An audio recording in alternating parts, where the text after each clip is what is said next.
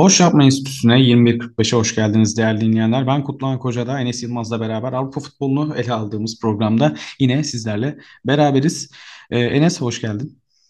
Hoş bulduk. Bugün yine Premier Lig'de başlamak zorundayız galiba. Çünkü şu an kayda aldığımız sırada inanılmaz bir maç oynanıyor. Manchester City Tottenham'la karşılaşıyor. Geçtiğimiz hafta sonu City United'a öne geçtiği maçta çok tartışmalı bir ilk golün ardından United'ın golünün ardından 2-1 kaybetmişti ve Arsenal Tottenham deplasmanında çok e, dominant bir oyunla kazanmayı başarıp puan farkını açmayı başarmıştı. Genel bir geçen hafta sonu değerlendirmesi alayım ardından bu haftaya geçelim.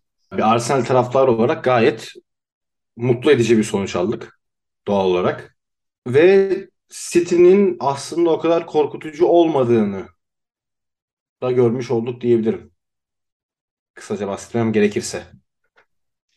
City'nin korkutuculuğu kısmında zaten bize e, programda daha önce City hakkında da Arsenal hakkında da konuşurken veya Premier Lig yarışı hakkında da konuşurken Arsenal farkı ne kadar açarsa açsın belli bir noktada City'nin bölüm sonu canavarı etkisiyle gelip dağıtacağını, dağıtabileceğini konuşuyorduk. Zaten bu Liverpool'un ilk şampiyonluğundan bir sezon önce yaşadığı şey 8 puan öndeyken şampiyonluğu 1 puanla kaybetmişler ve 97 puanlı galiba toplamışlardı. Ona rağmen kaybetmişlerdi. Öyle bir e, camiayla karşı karşıya yine olduğunu söylemiştik Arsenal'ın. Ama herhalde senin dediğin şey e, Guardiola'nın açıklaması üzerinden gidelim istersen. Guardiola United maçı sonrası şunu söyledi.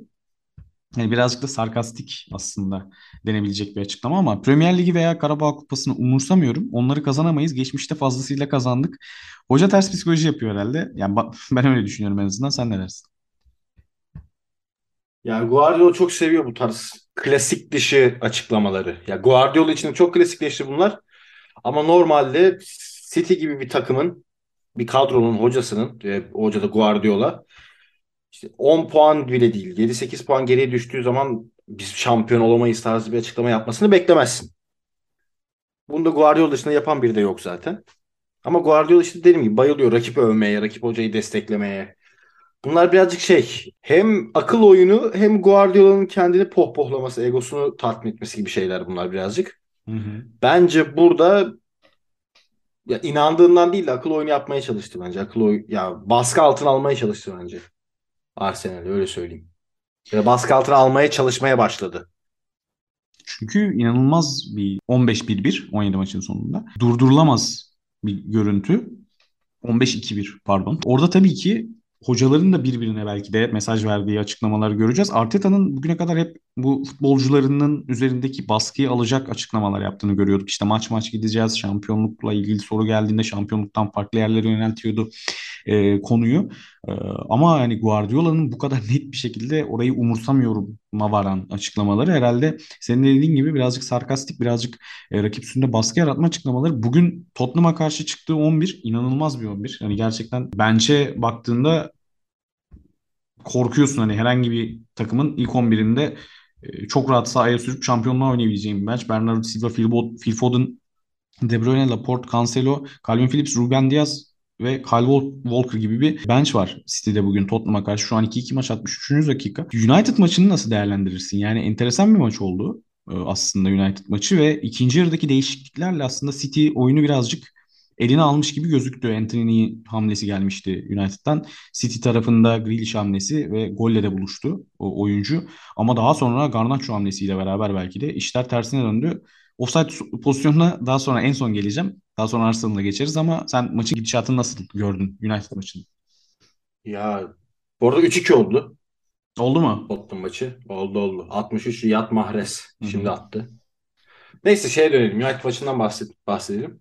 Abi yani United ve Ten Hag hayran etti. Hayran bıraktı özellikle ilk yarıda. 4-2-3-1 çıktılar. İlk başta ben kadroyu gördüğümde ya 4-4-2 baklava ya da işte düz diye düşündüm. Martial ile Rashford en uçta konumlanacak. Merkez Fred, Casemiro, sağda Bruno, solda Eriksen şeklinde bir 4-4-2 olabilir diye düşündüm. Ya da işte baklava. Eriksen, Fred, çift 8, Casemiro defans önünde. Forvet arkası Bruno. En uçta da Rashford'la Martial. Komple geçiş kontra kovalayacak bir yapı.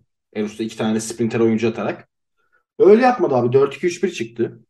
Ve çok sert birebir eşleşme yaptı savunmada. Ataktaki tek plan yine topu açık alan, önü açık olan Rashford'a atmaktı takımın ana planı. Ve bunun üzerinden gittiler ki ilk yarıda Rashford Kafasını kaldırsa iki tane net pozisyon harcadı. Birinde Ederson açıldığını görmedi. Öbüründe de boş kaleye vurdu. Kademede defans oyuncusu girdi kurt çıkardı. Şöyle başladı abi. Bekler United'ın kanatlarını tuttu bütün maç boyunca.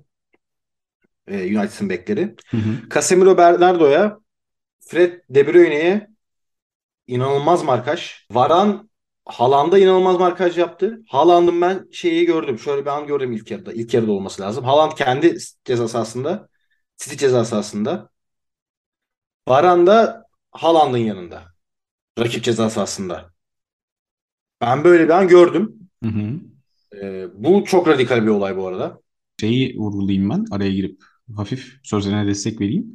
İlk 15-20 dakikadan sonra demarke olabilmek adına hem De Bruyne'nin hem Silva'nın hem e, Haaland'ın normalde hani konfor alanlarının dışına çıkmak zorunda kaldıklarını ve konfor alanlarının dışında topla buluşmak durumunda kaldıklarını veya buluşmaya çalışmak durumunda kaldıklarını gördük ve oyuncuların gerçekten e, verimlerinin çok daha aza indirgendiğini gördük e, bu savunma stratejisiyle diyelim savunma taktiğiyle ve gerçekten ilk yarıyı hani çaresiz bırakarak City'yi birçok e, anda ve alanda özellikle hücumda City hücumu için söylüyorum çaresiz bırakarak geçmeyi başardı Tenak.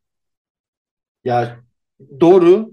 Burada şimdi yapısal problemler şöyle ortaya çıkmaya başladı. Hani Haaland City'nin oyunundan çok yedi ama skorerliğiyle farklı bir katkı sağladı diyorduk ya. Hı hı. İşte bu maç aslında Haaland'ın sizden neye götürdüğünü bize gösterdi. Evet. Şu sebepten birebir sert savunma, birebir eşleşmeler. Ön alanda da bu arada Eriksen Rodri'nin başından ayrılmadı. Martial bir stoperi tutuyor oyun kurulumunda. E, Cancelo zaten içeri girerek oynadı, oynadı bütün maç. Bruno da zaten orta saha karakterli. Bir orta saha eşleşmesi gibi oldu orası da. Cancelo'yu tuttu o da bütün maç. Hani bir tane ağır bir orta saha tempolu bir beki tutmadı. Bir orta saha oyuncusu orta saha gibi oynayan bir bekle, bekle eşleşti. O yüzden orada da çok bir fark yaratamadı City. O eşleşmenin hemen patlayacağını düşünüyordum ama işte Cancelo'nun orta saha gibi oynaması birazcık törpüledi orayı da. Walker Rashford tehdidinden dolayı çok açılamıyor. Arkada alan bırakmamak için. Rashford da savunmaya döndüğü zaman da yine bir artı bir katıyordu. Kalabalık oluyordu City, şey United savunması. İşte abi bu kilitlenme kilitlenmiş ortada ortamda. Guardiola bu kilidi nasıl açabilirdi? Bir, e, oyuncuları sürekli sert pozisyon değişiklikleri yap- yapması gerekebilirdi. Yani rakibi manipüle etmek için sürekli hareket halinde olması bu kilidi açabilirdi. Hı hı. İki, ikinci yarının başında birebir eşleşmeleri yine bozmak için, rakibi yine uyutmak için seri oyuncu değişiklikleri yapabilirdik. Yani şeyde belki sıkıntı olur. Eşleşmelerde kim kimi tutacak sıkıntısı olabilir belki diye. Bu da olmadı. Bir değişiklik yaptı. Grealish attı oyuna. En azından United üstünlüğü kapana kadar. Oradan sonra ben de tam detaylı izleyemedim maçı son 5 dakika falan. Kim girdi çıktı tam aklımda yok şu anda. Üçüncüsü de sert bir bağlantı oyunu olan bir forvet.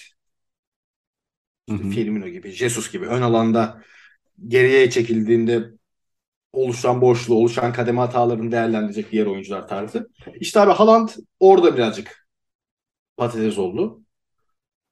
Ya bir iki pozisyona kendini geriye attı ama geriye attığı anlarda toplu bir aksiyona giremedi doğru düzgün.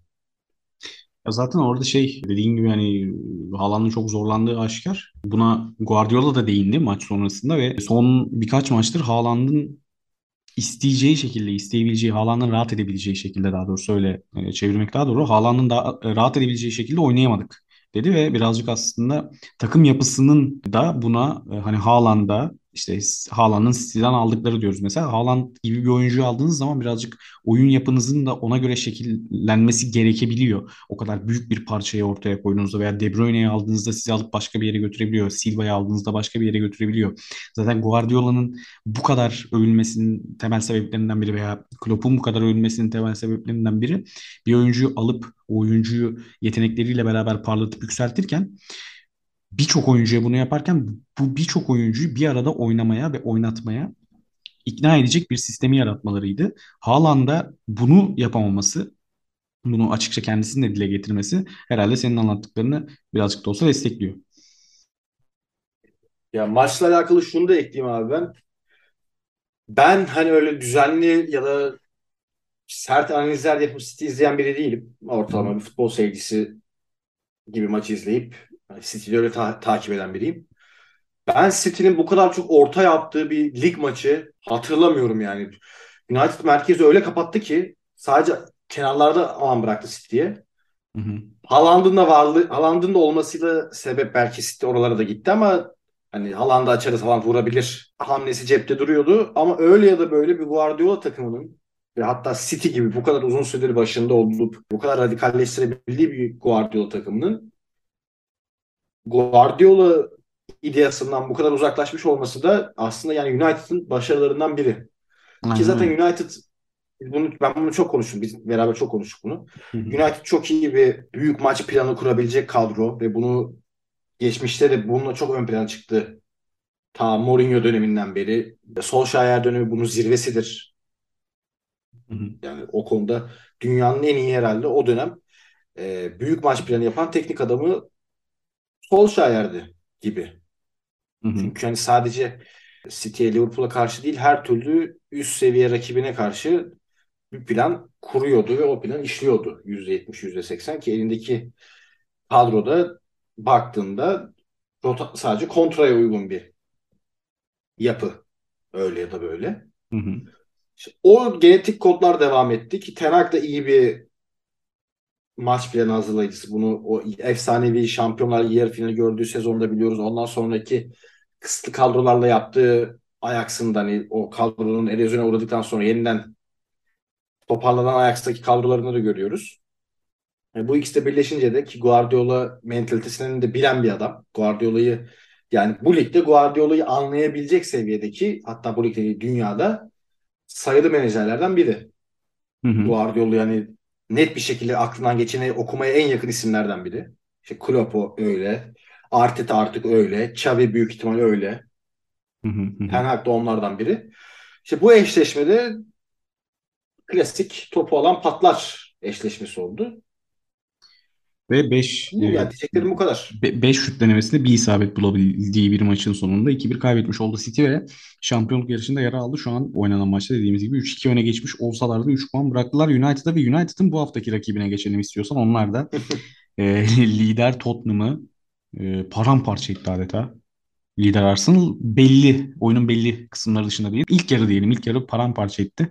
İkinci yarıda da e, İlk belli- 10 dakika 15 dakika ikinci. yarı. Aynen 10-15 dakika dışında da oyunu rölantiye alıp sonuna kadar götürmeyi başardı. Rölantiye alma sürecinde de e, maç sonunda çok talihsiz bir şekilde bir taraftardan e, tekme yiyen Ramsdale'ın oyunu tuttuğunu yani Arsenal'ın atma noktasında da tutma noktasında da ligin en formda takımı olduğunu gördüğümüz bir Londra derbisi izledik. Arsenal'la devam edelim istersen. United'la karşılaşacaklar ve e, City ile aralarındaki puan farkını korumaya çalışacaklar. Tottenham maçı nezdinde mi konuşalım yoksa United maçına mı? Tottenham maçı nezdinde başlayalım çünkü sen e, az önceki United kısmını çok iyi bitirdin. Büyük maça çok iyi hazırlanan bir Ten Hag var dedin. Büyük maçlara iyi hazırlanan ve büyük maçlarda iyi sonuçlar almaya, en azından iyi sonuç almasa da iyi futbol oynamaya alışkın bir e, Arsenal görmeye başladık bu sezonki büyük maçları düşününce. Tek yenilgisi United'a Arsenal'ın ve United orada Ki aslında yani o maçı da kazanabilirdi. Partey'in olmayıp Sambi Lokonga'nın başladığı bir maçtı ve onun Partey'in eksikliğini çok iyi değerlendirmiş, değerlendirmişti Ten Hag ve United. Burada Partey sahada olacak. Arsenal çok çok iyi oynadı ve e, aslında kaybetmeyi hak etmediği diyebiliriz. Yani taraflı konuşmuyoruz. Kaybetmeyi hak etmediği diyebiliriz çok rahatlıkla bir mağlubiyet. Sezonun tek mağlubiyeti belki de onun da rövanşı niteliğinde olacak. Bununla girersen herhalde e, harmanlamış olursun diye düşünüyorum. Kaderin cilvesi bu kez de Casemiro yok. United'da. Hı hı. Crystal Palace Crystal maçında Palace maçında yediği sarı karttan dolayı. Abi Tottenham maçıyla alakalı şöyle söyleyeyim ben. ilk 45 dakika hakikaten inanılmaz bir dominasyon izledik. Yani bu Arsenal'in her ne kadar şimdi Arteta Pep'in yanında yetişmiş oyun kültürü olarak da işte Barcelona kodları, İspanyol kodları nezdinde Pepe yakın olsa da kafa yapısı olarak. Ama ben bu Arsenal'i Klopp'un o Vol 1 Liverpool'una çok benzetiyorum. Çünkü abi City topla çok aşırı neşir bir plandaydı her zaman. Yani ana merkezi top vardı. Arsenal'in bence merkezinde, oyununun merkezinde toptan ziyade enerji var. Hı hı. Bu takımın en büyük silahı pres bence. Birincisi pres. İkincisi de parselizasyon. Yani alan parselleme, alan yönetimi. Ondan sonra işte topa sahip olmak geliyor bence. Ki zaten bu sezon şeyde yani az değil Arsenal'in top topu verdiği ya da topu çok dengede sahip olduğu maçlar maçların sayısı. Bu ilk yarıda da aa, inanılmaz bir pres izledik biz. Tottenham'da kadrosu oyun kurmaya hiç müsait değil. O ayrı bir tartışmanın konusu ama ben yine Arsenal nezdinde okuyorum şu anda oyunu. Sonra Tottenham'a da gelirim. Hı hı. İnanılmaz pres izledik. Tottenham da hani kaleyi bulan şutu vardı ama hani o şut ne kadar tehlikeliydi tartışılır. Ve işte bu enerji üzerinden okuyoruz ya Arsenal'i. Bu konuda işte Liverpool'a bir diğer benzerliği şöyle var bence. Abi Arsenal'i mesela City'ye kontra ataktan City ne kadar tehlikeli bir takımdır. Yani geçiş oyununda ne kadar kadro kalitesi iyi olduğu için yine çok büyük risk vaat ediyor. Ama oyun olarak, e, o oyuna aşinalık olarak ya da o oyuna e, uyum olarak ne kadar üst seviyededir tartışılır değil mi? Yani yıllardır zaten Ar Şampiyonlar Ligi'nde düzenli olarak başarılı gelmemesinin sebebi buydu. İki sene, iki sezon önceki evet. finali bir kenara koyarsak. Yani Tot City topu rakibe verip %30'larla 35'lerle topa sahip olup bir maçı kazanması çok zor bir takım. Hı hı. Bunu herhalde rahatlıkla diyebiliriz. Abi işte Arsenal'in yapısı, Arsenal'in kadrosu, Arsenal'in yaş ortalaması bir de. Bu noktaya getiriyor Arsenal. Arsenal toplu da topsuz da inanılmaz tehlikeli bir takım. Çünkü bu maçla çok alakadar olmayabilir diyebiliriz ama şeyde de gördük bunu bak. Hem Brighton maçında hem de o Tottenham'ın ikinci yarıda 15 dakika topu aldı diyoruz ya 15 dakika Arsenal'i boğdu. Hı hı. Abi orada da Arsenal'in nasıl kontrole çıkacağı planlıydı. Hani random bir şekilde kontrole çıkmadılar. Ya neredeyse United kadar, Tottenham kadar bu oyunu da düşünülmüş, planlanmış durumda şu anda. Bu sebeple bence ki yani az önce City'nin oyundaki sıkıntılardan da bahsettik. Bu sebeple kapıda bir Arsenal şampiyonluğu yatıyor olabilir. Her ne kadar şimdi şey eleş yani şey var. Bu, bu takımın şampiyon olmasındaki e, en büyük sıkıntı, en büyük defo tecrübesizlik olarak gözüküyor. Ama yani bu oyunda tecrübeye gerek var mı? Arteta'nın ne kadar baskı iyi, iyi yönetebildiğini de biliyoruz. Gördük yani bunu. Son bir yıldır özellikle bir takvim yılında. Gerek bu maç üzerindeki performansları çünkü hani şey, Tottenham'a kötü mötü diyoruz. Az önce City'ye 2 dakikada 2 gol atıp maçı koparabilecek taktiğe getirdiler. Hı hı. Yani geçiş oyununda halen daha çok radikal bir takım Tottenham. Yani Arsenal'in defosu çok az ya. Bunu bir daha gösterdi bu maç bize. Ki bak Arsenal- hani Enketia 3 tane 4 tane %100'lükte kaçırdı. Yani %100 demeyeyim de net gol pozisyonu kaçırdı. E, gol Yani şu an baktığında Odegaard uzaktan bir tane vurdu. Bir de Loris kendi kalesine aldı. Şansa belki öne geçti. Eleştirisi Arsenal'i eleştirmek isteyen bir insan tarafından yapılabilir. Ama pozisyon bulma konusunda çok sıkıntı yaşamıyor yani Arsenal. Ya o maç 2-0 olmasa Arsenal 0-0 yoğunluğuyla oynasa gol kaçta gelmiş yani bir kontrol edeyim. 36. dakikada Odegaard'ın ikinci golü gelmiş. O maç o an maç 0-0 olsa Arsenal yine bir şekilde golü maçı alırdı diyorsun. Hı hı. Yani bu da bence önemli bu takımın oyununda. çok dominant ve e, çok e, dediğin gibi hani Arsenal bu maçı bir şekilde alır. O gol olmasaydı da bu maçı bir şekilde alırdı diyorsun lafı aslında açıklıyor. Çünkü ikinci yarıyı birazcık daha rolantiye alarak hani ne olursa olsun Tottenham deplasmanındasın. Derbi mücadelesi. Açık vermemen lazım. Temkinli olman lazım. İlk yarıdaki e, o inanılmaz enerji, inanılmaz pres oyununun üstüne Tottenham'ın belki de Conte'nin Tottenham'ının bir reaksiyon vereceğini düşünüp birazcık rolantiye almıştı Arsenal ve dediğim gibi topu bırakarak da oynamayı bilen bir takım. Biz bundan önceki sezonlarda da konuştuğumuzda senle de Invincibles'ta da Arsenal içerikli podcast'imizde de seninle konuştuğumuzda Arteta'nın yapmaya çalıştığı şeyin aslında Klopp ve Pep Guardiola'nın e, karışımı bu e, hocaların hatta bir dönem üçlüye dönmesi, Tomiyasu'nun olduğu zamanlarda şimdi Ben White'ın ki Ben White'ın çok fazla ileriye çıktığını görüyoruz bu arada. Ben White çıktığında Partey'in geri gelmesi ya da Ben White'ın geride kaldığı anlarda Zinchenko'nun çıkması vesaire vesaire bu tarz anlarda Arsenal'ın Tuchel üçlüsü gibi de sahada göründüğünü biz konuşuyorduk seninle ve birçok özel teknik adamın, özel taktisyenin bir karışımı ortaya, bir karışımını ortaya koymaya çalıştığını Arteta'nın bir teknik direktör olarak yeni ilk görevleri Arsenal yeni bir teknik direktör olarak bunu hedeflediğini konuşmuştuk ve yani Arteta'nın hedefine bu kadar erken ulaşmış olması, yani bundan sonra sezon bittiğinde ne olur, şampiyon olur mu Arsenal, olamaz mı? Tabii ki bilemeyiz daha 20 maçlık bir çok çok uzun bir yol var. E, sezonun ilk yarısı Arsenal için bitmedi bile. Takımlar 19. maçlarını oynuyorlar ama Arsenal'ın eksik maçı olacak 18. maçını oynayacak United karşısında.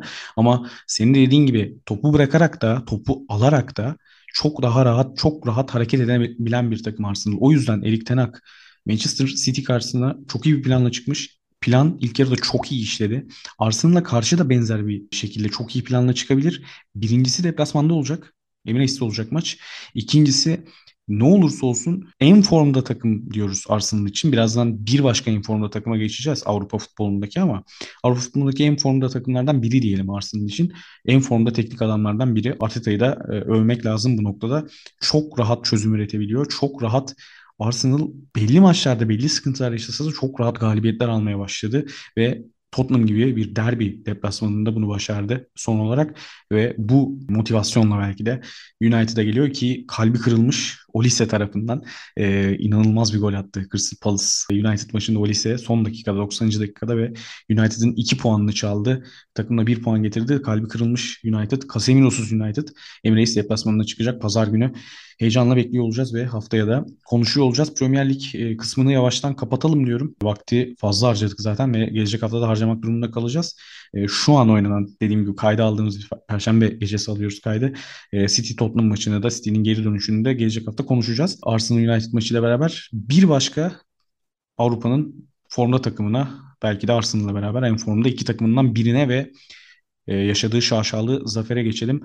Herhalde Serie A'da kader yavaş yavaş yazılıyor, çiziliyor, belli oluyor. Napoli en yakın takipçisi olan Juventus'u 7 puan gerisindeki ve 8 maçlık gol yemeden galibiyet serisi yakalayan Juventus'u 5-1 ile tarumar ederek mağlup etti diyeyim. Sözü sana bırakayım. Ya Napoli aslında Juventus'u mağlup etmedi. Napoli şampiyon oldu. Yani bu saatten sonra yok dönme ihtimali hakikaten yok. Juventus biz hani birazcık balon diye konuştuk geçen hafta hani bu maçı yenerse hani onun hani bu maç rüf ispat ediyor Juventus için. İspat edemediler. Balon oldukları ortaya çıktı hakikaten. Öbür tarafta son 3 haftada Milan dağıldı garip bir şekilde. Yok oldular. Hakikaten yok oldular. Roma sonra... maçı üzerine Lecce, Lecce olması lazım. Lecce deplasmanı. Ee, arada Torino'yu kaybettiler ve Inter karşısında hiç varlık gösteremediler. Orada hani ben şeyde demiştim hani kazan kaynıyormuş galiba bir sıkıntılar takım içine sıkıntılar varmış demiştim. Hı hı. Galiba gerçek onlar. Yani ben de şeyde gördüm. Milan Türkiye grubundayım ben. Orada galiba yanlış hatırlamıyorsam böyle bir haber atılmıştı oraya. Ya da Twitter'da bir İtalyan bir Milan sayfasında görmüş olabilirim. Tam net hatırlamıyorum. İkisinden birini gördüğümü hatırlıyorum. Milan dosyasını açarız gelecek hafta muhtemelen. Milan üzerinde durmayacağım şimdi. Yani takımın dağıldığını söylüyorum. Öbür, öbür Inter zaten çok önceden havlu atmıştı. Kafa olarak bence hiç yani şampiyonluğa okey inançlı takım değildi Inter. Inzaghi'nin de teknik direktör profili olarak değil mi? Teknik direktörlüğündeki en büyük sıkıntı bence son iki yılda ortaya çıktı. Mental mental güç açısından inandırmak açısından hı hı. diyeyim. İkna etmek açısından sıkıntıları var. Bunu gördük. Görmeye de devam ediyoruz. Bu sezonda gördük. Çünkü halen de kadro olarak ligin en iyi takımı halen daha Inter diyebiliriz kadro yapısı olarak. Bunu da diyeyim atayım hani Inzaghi eksi eleştiri olarak. Bunların yanında Napoli kusursuz bir takım. Şu anda. Ve yok yani hiçbir takım bir daha Napoli'nin ne olması lazım biliyor musun? Bu saatten sonra şampiyonu vermesi için. Aynı anda dört tane kritik oyuncu sakatlanacak. Hı hı. İki ay kadar falan. Bu arada yani, bir şey diyeceğim şimdi. Kritik oyuncu sakatlanacak mı? Geçen kupa maçına çıkmışlar abi. Ee, Raspadori, Simeone. Aa yani e, hani ve o, o oyuncular hani Kravaskeli mesela sol kanat ve e, Osimen önde oynatırsın. İşte Zielinski birazcık daha farklı yerlerde oynatabileceğim bir oyuncu denebilir diyelim. Mesela arkadan gelen yani bench'te oturanları herhangi bir yerde de oynatabilirsin. Mesela Simeone evet o da ön tarafta oynuyor ama kanatta oynayabilecek bir e, yetenek yelpazesine veya atletizme sahip diyeyim. Öyle de bir rahatlıkları var aslında. Birazdan sen Spalletti översin zaten. Spalletti'nin yarattığı inanılmaz şeylerden biri de bu. Ya bak şöyle söyleyeyim ya ön alan tamam eyvallah şeyler var hani bir kişi iki kişiyi ya birebir baktığında bütün oyuncuların bir alternatifi var kadroda. Stoperler hariç onu halinden söyleyeyim. Ya Angisya bile sakatlansa yerinde o rolü kotarabilecek Endombele var baktığında. Rotasyon açısından ön alanda ve orta sahada genişler ama halen de defans rotasyonları çok dar. Önden bir kişi, yani dediğim gibi şu an Napoli ne kadar güçlü bir takım olduğunu anlatıyorum aslında şu anda. Yani önden 2-3 kişinin aynı anda gidip, 2 kişinin aynı anda gidip işte Kim Min-jae'nin falan ya da Di Lorenzo'nun falan sakatlanması lazım bu takımın şampiyonluğu vermesi için. Artık. Yani Kvara bile tek başına sakatlansa sezonu kapatsa götürürler sezon sonuna kadar. O, çünkü artık oyun da çok güçlü belli. Ortada yani. Hı hı. Ve işte Spalletti dedik. Roma'da bir işte Totti'yi saati 9 oynattı. Şampiyon olamadı. Şu anki Inter'in temellerini o attı. Orada da şampiyon olamadı. Döndü dolaştı. O da hikayesini bir şekilde tamamlıyor. Yani nasıl geçen sezon Pioli tamamladı. Hı hı. İlk şampiyonuydu Pioli'nin. Yanlış bilmiyorsam Spalletti de ilk kez şampiyon olacak. Evet, evet, evet. Ben onunla ilgili güzel bir Ve içerik de bunu- vardı galiba Atletik'teydi onu da öneririm. Ve bunu şeyle yani Napoli ile yapıyor. Hı hı. Yani Napoli'de bir şampiyonluk demek. Ya Bir laf var. Roma'da bir şampiyonluk. İlhan Özgen çok sık söyler bunu. E, Roma'da bir şampiyonluk, Torino'da, Milano'daki 10 şampiyonluğa eşdeğerdir diye. Napoli'deki herhalde bir şampiyonlukta Roma'da 10, Torino'da, Milan'daki 20 şampiyonluğa bedel. Yani koca Maradona iki kez şampiyon yapmış olması lazım yanlış hatırlamıyorsam. Tarih bilgim beni yanıltmıyorsa. Hı hı. Napoli için neyi ifade ettiği Maradona'nın halen de ortada. Spalletti de belki de bu şampiyonlukla hoca olarak o seviyeye çıkacak. Bir iki ay sonra bunun. Saha içinde bence o seviyeye çıkacak oyuncu kim var diye sorarsan Osimhen, Kvara. Her ne kadar işte onda Kvara gibi ilk sezon olsa Kim Min-jae, Angesya bunlar artık bir İtalyan futbolu tarihi efsanesi, İtalyan futbolu efsanesi, otomatik olarak Napoli efsanesi de olmaya ramak mesafeler. Di Lorenzo şu anda kulüp için simgeleşmeye başlamış bir isim. Hani kaptanlığı da aldı. Yani güzel bir hikaye oluyor. Her ne kadar şu anda nasıl desem belki geçen sezonki Milan kadar şu anda ön plana çıkan bir hikaye değil bence. Şu açıdan söylüyorum. Takım çok iyi gidiyor. Yarış olmadığı için çok fazla etkileşim alamıyor bu serüven. Ama hikaye olarak önemli bir olay yani. Ki bu son 2-3 yılda da bu arada şey çok olmaya başladı. Yıllardır makus talihini yenemeyen takımların şampiyon olması fazlalaşmaya başladı gibi. Ne diyorsun hani bu şu an gündemimizde yok bir anda aklıma geldi. Çünkü Valla hani Liverpool'umuz var. Hı hı. Atletico'muz oldu. Evet, evet. Arsenal bu yıl olacak gibi. Inter oldu. Milan oldu. Lille oldu. Bir tek işte şeyi bozamıyoruz şu anda. Almanya bozulmuyor. Onun dışındaki her ligde öyle ya da böyle yıllardır şampiyon olamayan makus talihli takımlar. Süper Lig'de Trabzonspor oldu. Ya bir Süper, şekilde şampiyonluk almaya başladılar. Garip yani. Bu da Süper Lig'de bu şimdi, kadar arda arda bu kadar arda arda denk gelmesi garip öyle söyleyeyim. Süper Lig'de şimdi tepki çekmesin dinleyicilerimizden. Burada Avrupa futbol konuşuyoruz da ben taraftarda olduğum için rahatça bunu söyleyebilirim. Süper Lig'de zaten bir takım kaldı uzun zamandır şampiyon olamayan. Ya Bir tek onun serisi kalacak gibi gözüküyor. Neyse oraya çok girmeyeyim zaten e, kanayan yaramız. Ama dediğin doğru. Burada aslında bu tarz şeylerin olması Arsenal taraftarı olduğumuz için bizi de heyecanlandırmıyor değil. İşin şakası bir yana hani gerçekten bazı takımların, bazı uzun süredir başarılı olan takımların ki Serie A'da bunu sırayla herkes yaşadı.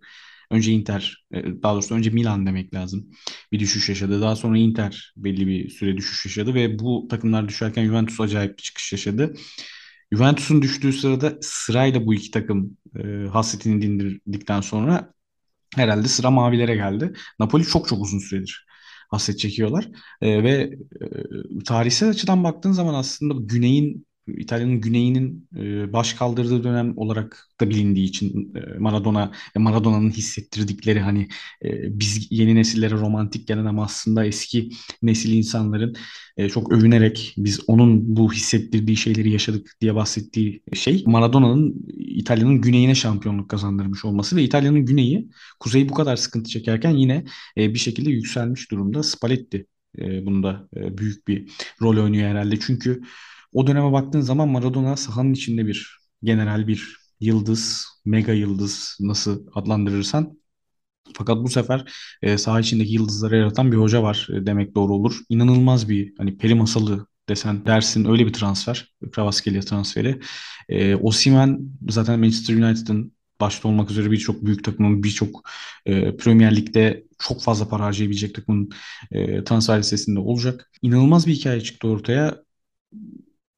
Liverpool'un şampiyonluğunu hatırlıyorsun. City düşmüştü ve e, Liverpool hani pandemi girmese araya çok büyük kutlamalar Çok rahat bir şekilde şampiyon. Çok rahat şampiyon oldu. Pandemi- Evet. Pandemi biraz etkiledi orada hani hikayeyi şey yaptı ne yazık ki. E, ama e, çok rahat şampiyonluğa gidiyordu. Vura vura şampiyonluğa gidiyordu. E, Milan geçen sezon bir noktadan sonra yenilmez bir takıma dönüşmüştü. Ondan önceki sezon Inter daha çekişmeli bir sezondu diye hatırlıyorum ama yine baskın bir oyun. Napoli bu sezon baskın bir şekilde devam ediyor. Arsenal'ın Premier Lig'de her ne kadar Premier Lig'den bahsediyoruz. Her şey değişebilir diye olsak da. Ya mesela Napoli şu anda herhalde işi bitirdi diye biliyoruz. Daha doğrusu işi bitirdi demeyelim de hani çok büyük bir aşama kat, kat ettiği biliyoruz çünkü en büyük, 99. yani 99. Ha, en, en büyük rakibini tarumar ettik. En büyük rakibi demek ne kadar doğru bilmiyorum çünkü ortadaki yani görüntü ortada. En, Ee, ya- en yakın rakibi En diyelim. yakın rakibini En tarumar yakın rakibiydi o sırada. Aynen öyle. Rahat bir şekilde gidiyorlar. Rahat bir şekilde şampiyon oluyor bu takımlar bir de. Ee, bunu düşündüğümüz zaman daha da enteresanlaşıyor aslında iş. Bu aslında Avrupa futbolunun çok uzun konuşulur bu konu. Konuşulursa ben kısaca şu tahminde bulunacağım. Çok fazla paralar harcanıyor. Havuz çok genişledi. Ee, çok fazla para dağıtılıyor. Ee, belli kulüplere diyelim. Ve yetenek havuzunun aşırı genişlemiş olması abi. Yani dünya bu mesela benim daha da yakından takip ettiğim NBA'de de böyle. Yani her takımda birkaç tane yıldız olmaya başladı. Eskiden böyle değildi. Her takımda çok fazla yetenekli oyuncu oynamaya başladı. Yani bugün NBA'nin en yetenekli bilmem kaçıncı oyuncusu belli bir süre geri gittiğinde bilmem işte 15-20 oyuncusu arasına girebilir atletizmiyle, yeteneğiyle. Futbolda da bu var. Atletizm, yetenek, işte sağ fizyoterapiye yapılan yatırım, tesislere yapılan yatırımlar ve birçok takım bunu yapmaya başladı. Mesela İtalya bu konuda tesisleşme anlamında, tesisleşme demeyelim o çok e, genel olur. Stadyum anlamında en gerideki ülkelerden biri. Napoli'nin stadı ortada ama oyunculara yapılan yatırım ortada. Oyuncuların potansiyelleri ortada. E, o yüzden senin de dediğin gibi çok farklı takımlar geliyor. Uzun süredir şampiyon olamayan takımlar geliyor ama doğru yatırımı yapıp o yetenek havuzundan doğru personeli seçip e, beklenenden de rahat şekilde e, gidiyorlar e, zaferlere. Napoli'de bunlardan bir yenisi olacak gibi duruyor. Napoli kısmında, Napoli Juventus kısmında diyelim. Daha çok Napoli konuşsak da böyle geçmiş olduk ve bir kupa sahibini buldu. Aslında iki kupa sahibini buldu. Bu arada Inter Milan maçına değinmedik ama Napoli'nin yaptığı saçmalıktan sonra zaten, Milan'a hafif bir dokundun. Milan dosyasını gelecek hafta açarız. E, gerekiyorsa Inter'i de haftaya överiz diye düşünüyorum. Ama övülmesi gereken herhalde bir e, takım ve hoca varsa o da e, bu hafta Barcelona ve Xavi iki senelik kupa özlemi, iki senelik kupa vurucu Barcelona'da son buldu ve Real Madrid'i net bir oyunla demek yanlış olmaz 3-1 mağlup edip İspanya Süper Kupası'nın müzesine götürmeyi başardı Barcelona ve iki sene sonra ilk kupasını müzesine götürdü Enes. Messi gittiğinden beri kazanan ilk kupa olması Hı. lazım. Başkan da şunu ekledi Barcelona için devran döndü diye çevirmekte zarar yok herhalde devran döndü dedi. Yani tabii bir, bir Real Madrid'e karşı ve Ancelotti'ye karşı kupa almak Xavi gibi aslında kariyerin başındaki bir hoca için belli sinyaller veren, belli bir psikolojik bariyeri geçmesini sağlayan başarılardan biri diyebiliriz. Ancelotti yanlış hatırlamıyorsam Milan'ın şeye kaybettiği, Liverpool'a kaybettiği finalden beri ilk kez bir final kaybetmiş. Evet. Ki yani aslında Ancelotti'nin teknik adamlık tanımı final kazanmak üzerinden olan bir adam. Kaybetmiş olması da bir şeyleri gösteriyor ve yani maçta da bu arada ben çünkü maçı izlemedim, özetine baktım. ve okuma yaptım üzerine. Abi şey yani Real Madrid varlık gösterememiş gibi gözüküyor. Orada şöyle bir şey yapmak lazım, açmak lazım. Real Madrid'in varlık gösteremediği noktada Barcelona'nın öne çıkan oyuncusunun 18 yaşındaki Gavi. Yani tabii ki Gavi'nin yeteneği e, yaşının önüne geçiyor. Pedri de Pedri için aynı şey geçerli. Yani Barcelona'nın inanılmaz bir maden bulduğu açık orada. E, Xavi Iniesta üstüne. E, ama öne çıkan oyuncunun Gavi olması noktasında şu dikkat çekici Lewandowski gibi veya daha hani ceza alanı içinde topla buluşup pozisyona girmesini beklediğin oyunculardan çok daha fazla ceza alanının içinde topla buluştu. Pozisyonlara girdi ve zaten skor üretim konusunda da takımının işi çözen oyuncusu oldu.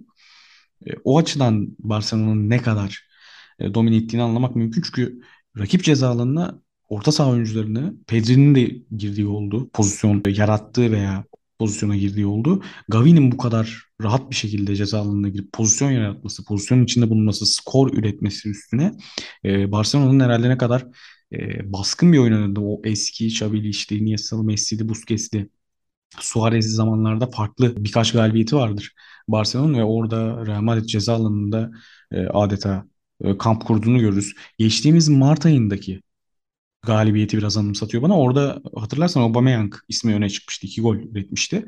Burada dediğim gibi inanılmaz bir plan ve yine o Mart ayındaki galibiyete ben çok benzettim. 4-0'lık galibiyete Bernabeu'daki maça.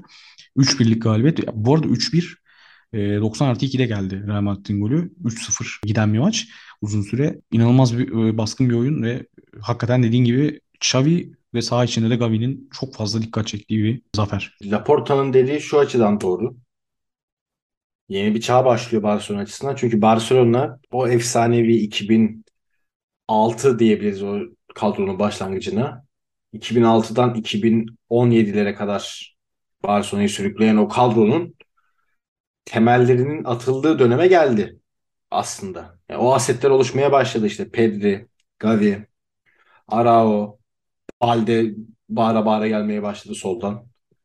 Bence Kunde de iyi bir dengeleyici bek. Yani stopere bu saatten sonra döner mi bilmiyorum ama iyi bir dengeleyici bek olarak orada yerini aldı.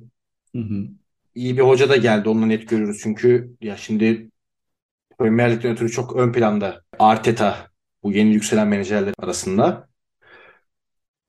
Xavi'nin şablonları da aslında Arteta'dan çok geri kalır şablonlar değil. Planlar değil. Hı hı. Şu anda Xavi işte Arteta kadar yeteri kadar vakit ve nakit harcamadı. O yüzden belki de Barcelona şu an kadar sevilmiş durumda değil. Halen de hücumdaki oyuncuların kalite olarak tam yeterli seviyede olmadığı aşikar. Orasında oturması lazım ama kuruluyor ya bir şeyler oluşmaya başladı. Ya Pedri ve Gavi'nin artık net bir şekilde bir Wonderkid'den gelecek vadeden bir oyuncudan yavaş yavaş bu adamlar galiba dünyanın en iyi orta saha oyuncusu ya da en iyi 10 orta sahasından biri e, title'ını almaya doğru yolculuğunda belli bir mesafe kat etmiş olması da takımı yükseltecek şeylerden biri. Çünkü yani Barcelona gibi ya Barcelona, City, şu anki Arsenal bu takımların oyununun kimliğini orta saha oyuncuları belirler. Öyle Hı hı. ya da böyle. Orta sahanın seviyesi ne kadar yukarıdaysa takım da o kadar yukarıdadır. E, oyun da o kadar yukarıdadır. Geri kalanlar orta sahadaki o kalite kadar başrol olmazlar. Benim görüşüm böyle. İşte Barcelona orta saha kalitesini galiba oturttu. Şimdi De Jong'un 6 numara olup olamayacağı şeyden sonra, Busquets'ten sonra belki daha net bir soru işareti ya da daha doğrusu ana gündem maddesi olacak orta sahayla alakalı. Ama işte orayı da oturturlarsa takımın herhalde yüzde ya yarısı hallolmuş olacak. Geri kalanlar belki de zamana kalacak. Ve bir iki işte ufak dokunuşa kalacak. Ya Barcelona zaten işte Milan'da mesela Inter'de öyle. Küçük kalamayacak kadar büyük markalar.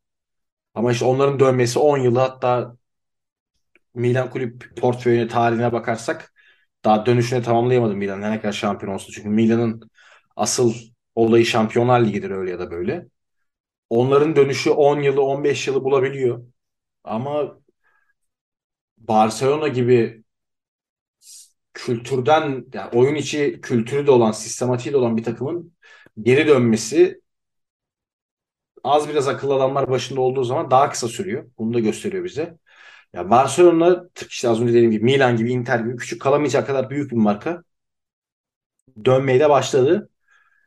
Barcelona dönmesi demek aynı zamanda Real Madrid'in de seviye yükseltmesi demek olacak. Ya bunun nezde bir İspanya futbolunun yeniden yükselişe geçmesi ön planda olabilir. Belki hani Messi, Ronaldo, Mourinho, Pep Guardiola çağındaki gibi biz deli gibi La Liga izlemeyeceğiz. Ama bu takımların Şampiyonlar Ligi konusunda hatta Avrupa kupaları diyelim dedik biz. Hani Avrupa'ya şey kupa 2'ye kupa 3 daha yeni başladı. Oraya daha dominasyon kuramadılar ama kupa 2'ye nasıl domine ettikleri ortada. Son 20 yıldır İtalyanlar düşmeye başladığından beri o dominasyonları biz yeniden izleyebiliriz bence. Yakın zaman. Çünkü Premier Lig baktığın zaman şu anda biraz muhabbet Barcelona Real'den La Liga'ya doğru kaymaya başladı farkındayım ama Premier Lig şu anda ne zamandan beri değil? 2017'den beri tek başına ana zirve. Hı hı. tek başına zirvede diyoruz. Domine, domine etme açısından işte La Liga'nın çıktığı seviyeye çıkabildi mi? Ya bence Premier Lig'in konuşulma ve nasıl desem algıda, görünüşte çıktığı noktayla kupa kazanma açısından çıktığı nokta tam tutmuyor diyebiliriz. Hani Liverpool'un şampiyonluğu var, City'nin şampiyonluğu var. Liverpool'un finalleri var. Tottenham arada bir final gördü. City bir final kaybetti. Tamam baktığında kağıt üzerinde finalleri yavaş yavaş görmeye başladılar. Ama ya yine öyle ya da böyle işte Bayern ve Real Madrid gibi yapılar yine ortaya çıktı. Son 5 yılda 6 yılda. Gümbür gümbür. Ya tabii şimdi o şampiyonluklar baktığında 2014'te Real oldu. 2015'te Barcelona oldu. 2016'da Real, 2017'de Real, 2018'de Real. 5 yıl kapattılar Hı hı. üst üste. 6 yıl kapattılar üst üste. Bu da Premier Lig olarak ya Premier Lig'de bu olmadı. Eğer olur da işte Barcelona ve Real Madrid yine kadro olarak o seviyeleri çıkarlarsa ki bence teknik adam olarak ben geride olduklarını düşünmüyorum şu anda. Yani Xavi'de Ancelotti'leri altta Big Six takımı çalıştırabilecek kapasitede halinde. Hı hı. Kadro olarak da oraya çıktıklarında iki tane Avrupa üzerinde dominant lig yarışı izleyebiliriz ve bu daha önce olmuş olmayabilir. Yani çünkü bakıyorsun her dönemde belli başlı strike'lar var. Hani 70'lerde belki Bayern Münih Hollanda yani Ajax'ı karşılaştırabiliriz ama onlar da biri bitiyor öbürü başlıyor. Tamamen net bir şekilde aynı anda da olmuyorlar. Hani ilk kez belki de bu kadar iki tane güçlü Avrupa Ligi zirveye çıkabilir Barcelona'nın da yükselişiyle beraber. Avrupa kupaları için dediğin doğru olabilir ama ligin liglerin kendi içindeki dinamikleri açısından daha izlenebilir olması açısından veya daha çekişmeli olması olması açısından ben e, Premier Lig'in geriye düşmeyeceğini düşünüyorum. Çünkü çok fazla fark Ve açtılar onu ve Heh. onu ben de dedim hani dediğim gibi hani Pep Guardiola, Mourinho ya da Ronaldo, Messi çağındaki biz bir Liga izleyemeyeceğiz. Hı hı hı. Ha, Bence de. tamam Uzun anladım bir anladım. süre en azından. Ee, Ama Avrupa başarısı açısından o dönemde dönebilirler bence. Ya Avrupa başarısı açısından evet çünkü Avrupa kısmına çok daha rahat odaklanabilen bir yapıda oluyorlar. Çünkü çok fazla fark açmış oluyorlar. Ee, kendi liglerindeki takımlarla aralarında bu e, La Liga'nın bu Madrid ve Barcelona ile fazlasıyla uğraşan başkanı Tebas'ın zamanında yaptığı yayın geliri e, politikasıyla da alakalı. Yani küçük takımların büyümesi çok mümkün olmuyor İngiltere'deki gibi. Orada İspanya'da farklı bir yapı var, farklı bir sistem var. Biraz onun da etkisi var ama dediğin gibi doğru kişilerin yönettiği Barcelona, doğru adımları atan Barcelona öyle bir noktaya çıkardı ki o Xavi, Iniesta, Messi, Busquets, işte Pique'li dönem öyle bir noktaya çıkardı ki seviyeyi belli alışkanlıkların oturmasına çok yardımcı oldu. Çünkü çok fazla sezon boyunca, çok uzun süre boyunca e, zirvede kaldılar. Tabii ki o seviyeyi yakalamak senin de dediğin gibi o, o seviyeye yakalanırsa zaten bambaşka şeyler konuşuyor. Yani Mbappe ve Haaland'ın La Liga'ya gelmesiyle belki yakalanabilecek bir seviyeydi isimlerin e, toplanmasıyla beraber yakalanabilecek bir seviyeydi ama onun pek mümkün olmadığı noktada bu iki takımın güçlendiği ki Real Madrid'in orta sahaya yaptığı transferlerle ön tarafa yaptığı yapmayı düşündüğü orta sahaya yine Bellingham e, gündemde yaptığı yapmayı düşündüğü transferlerle orada olacağı kesin. Barcelona'nın bir iki adım mı kaldı diyorsun sen. Onlardan biri İlkay olabilir. İlkay gündem, gündemde. Genç orta saha ikilisinin arkasına tecrübeli bir oyuncu mesela yani bir yapılanma örneği. Dediklerine değil mi katıldığım yerler var, katılmadığım yerler var. Katılmadığım noktayı söyledim zaten ama Barcelona'nın bu işin içine dönmesi emin ol Real Madrid'in de işine gelecek. Tabii ki Real Madrid Barcelona'ya kupa kay- kaybettiği için sevindiremiyorum ama Barcelona'nın bu re- rekabete güçlü bir şekilde dönmesi Real Madrid'in de işine Ya gelecektir. Ee, bunu zaten e, belki bir ayrı bir programda ayrıntılı konuşuruz. Bu iki kulübün aslında kapalı kapılar ardında ne kadar işbirliği içinde olduğunu, ne kadar birbirlerine destek olduklarını e, saha içinde e, ve medya önünde çatışıyor gibi gözükseler de ne kadar e, birbirlerine ihtiyaç duyduklarını farklı bir programda konuşuruz. İstersen Barcelona demişken kapanış konusuna da biraz gülerek ya aslında insanların hani özel hayatlarını konuşup gülmek de bir futbol programında ne kadar şey e, bilmiyorum ama e, ya ne ö- Allah razı özelliği kaldı mı sence bu ilişkinin? Twingo muydu? Aha. Çok iyi Renault hareket. Twingo. Bir şey diyeceğim. Hiç tasvip etmiyorum. Hiç tasvip etmiyorum. Pique'nin yaptıklarını veya konunun buraya gelişini ama Pique'nin o son hareket çok iyi değil mi? Castello'nun attığı tweetleri gördün mü? Abi Casio'nun attığı tweetlere bakmadım da markalar göbek atıyorlardır zaten. Özellikle Casio ve Castro iki tane tweet attı. Hani açayım bir yandan. Fe- Sen Fe- konuşmaya devam et. Ferrari ile Rolex'i pek alakadar eder mi bilmiyorum ama Casio ile e, Twingo, Renault hani hakikaten durumdan çok memnunlardır diye düşünüyorum. Bu arada şeyi gördüm. E, Shakira'nın yaptığı şarkılardan yaptığı şarkıdan, Pique'ye yaptığı şarkıdan kazandığı paraları gördüm platformlardan. Yani güzel, iyi para. Öyle söyleyebilirim. Ee, tabii ki buna ihtiyaçları var mıydı? Ee, ikisinin de veya Shakira'nın o paraları kazanmaya ihtiyacı var mıydı? Pique'nin Twingo'ya binip bu Caka'yı satmaya ihtiyacı var mıydı? Emin değilim ama Ben çocuklarını üzülüyorum ya. Yazık. Garibanları benimle travmalar yaşıyorlardır şu anda ya. Neyse paraları var. En iyi psikologlara giderler toparlarlar kendilerini. Abi şeyi, şeyi sorayım oradan hani bir, bir iki cümle alayım kapatayım. Pique'nin annesinin evine bakan balkona cadı figürü yerleştirmesine ne diyorsun Shakira'nın? Cadı figürü. Ya birazcık yani acaba hani şey mi yapıyorlar hani ulan böyle bir şey yaşadık. Bari reklamımız yürüsün mü diyorlar ya da böyle bir şey yaşamadılar mı aslında? Çünkü hani Pique şir- şirketleştiği dönemlerden beri yani son yakın zamanda Hı hı. bize görüyor ki bu adam aslında hani P nasıl bir kapitalist dahisi ise, kapital dahi ise Pique de öyle bir şeymiş aslında yani yaptığı yatırımlar onlar bunlar şunlar. Belki de aslında bu ikisi anlaşmalı, boşandılar, ayrıldılar ve işi böyle bir şova döküyorlar da olabilir yani. Bu bir de olabilir Yani Pique'ye gibi yazdığı. Çünkü çünkü bu kadar tiyatroya çevirmiş olmaları birazcık garip yani. Ya Tamam zaten bu hani arada bu arada hani şarkı yazarsın. Bak şarkıcı olarak şarkı yazarsın o hissiyatlarında falan filan. Ama baktığında e, hadi Piqué cevap verdi diyelim. Twingo ile Casio ile. Ama anasının evinin önüne gidip cadı korkuluğu dikmek de hani ben biri beni aldatsa gidip böyle bir hareket yapmam gibi geliyor yani. Normal insan refleksi değil bunlar. abi zaten konu şu Giderim konunun konunun her yerde konuşulma şeyi şu şeyi sebebi bu. Yani kimse e, kimsenin bir futbolcu karısından ayrıldığında veya çok ünlü bir şarkıcı eşinden e, boşandığında çok çok büyük bir haber olmuyor bu. Hani olabilir deniyor geçiliyor. Zaten bunların hayatları böyle falan deyip geçen de oluyor. Biliyorsun yani insanların bakış açısını bu olaylara ha, haber değeri taşımıyor falan. Shakira ile Pique'nin ayrılması da evet çok çok çok ünlü iki insanın evliliğinin bitmesi açısından haber değeri taşıyordu ama ya şu olanlar e, dediğin gibi korkuluk dikme, Twingo'yla maça gelme falan filan asıl körükleyen olan ve insanların geyik yapmasına sebep olan bu oldu. Yoksa iki insanın boşanması da geyik yapmıyor insanlar. bakalım bence bu ikilinin adını çok uzun süre duyacakmışız gibi geliyor bana. Yani bu tarz olaylar devam edecek gibi geliyor bana da. Hani birbirleriyle barışırlar mı hiç zannetmiyorum. Ama hani olayın altından ne çıkar? Cadı olayı, Twingo'ya binme olayı böyle bir programda bu tarz şeyler konuşacağımı hiç düşünmezdim o kadar söyleyeyim ama. Daha dur daha dur biz neler konuşuruz burada. Daha kaçıncı program? Sekizinci programımız sanırım. Neyse ekleyeceğim bir şey yoksa abi yavaştan gidelim.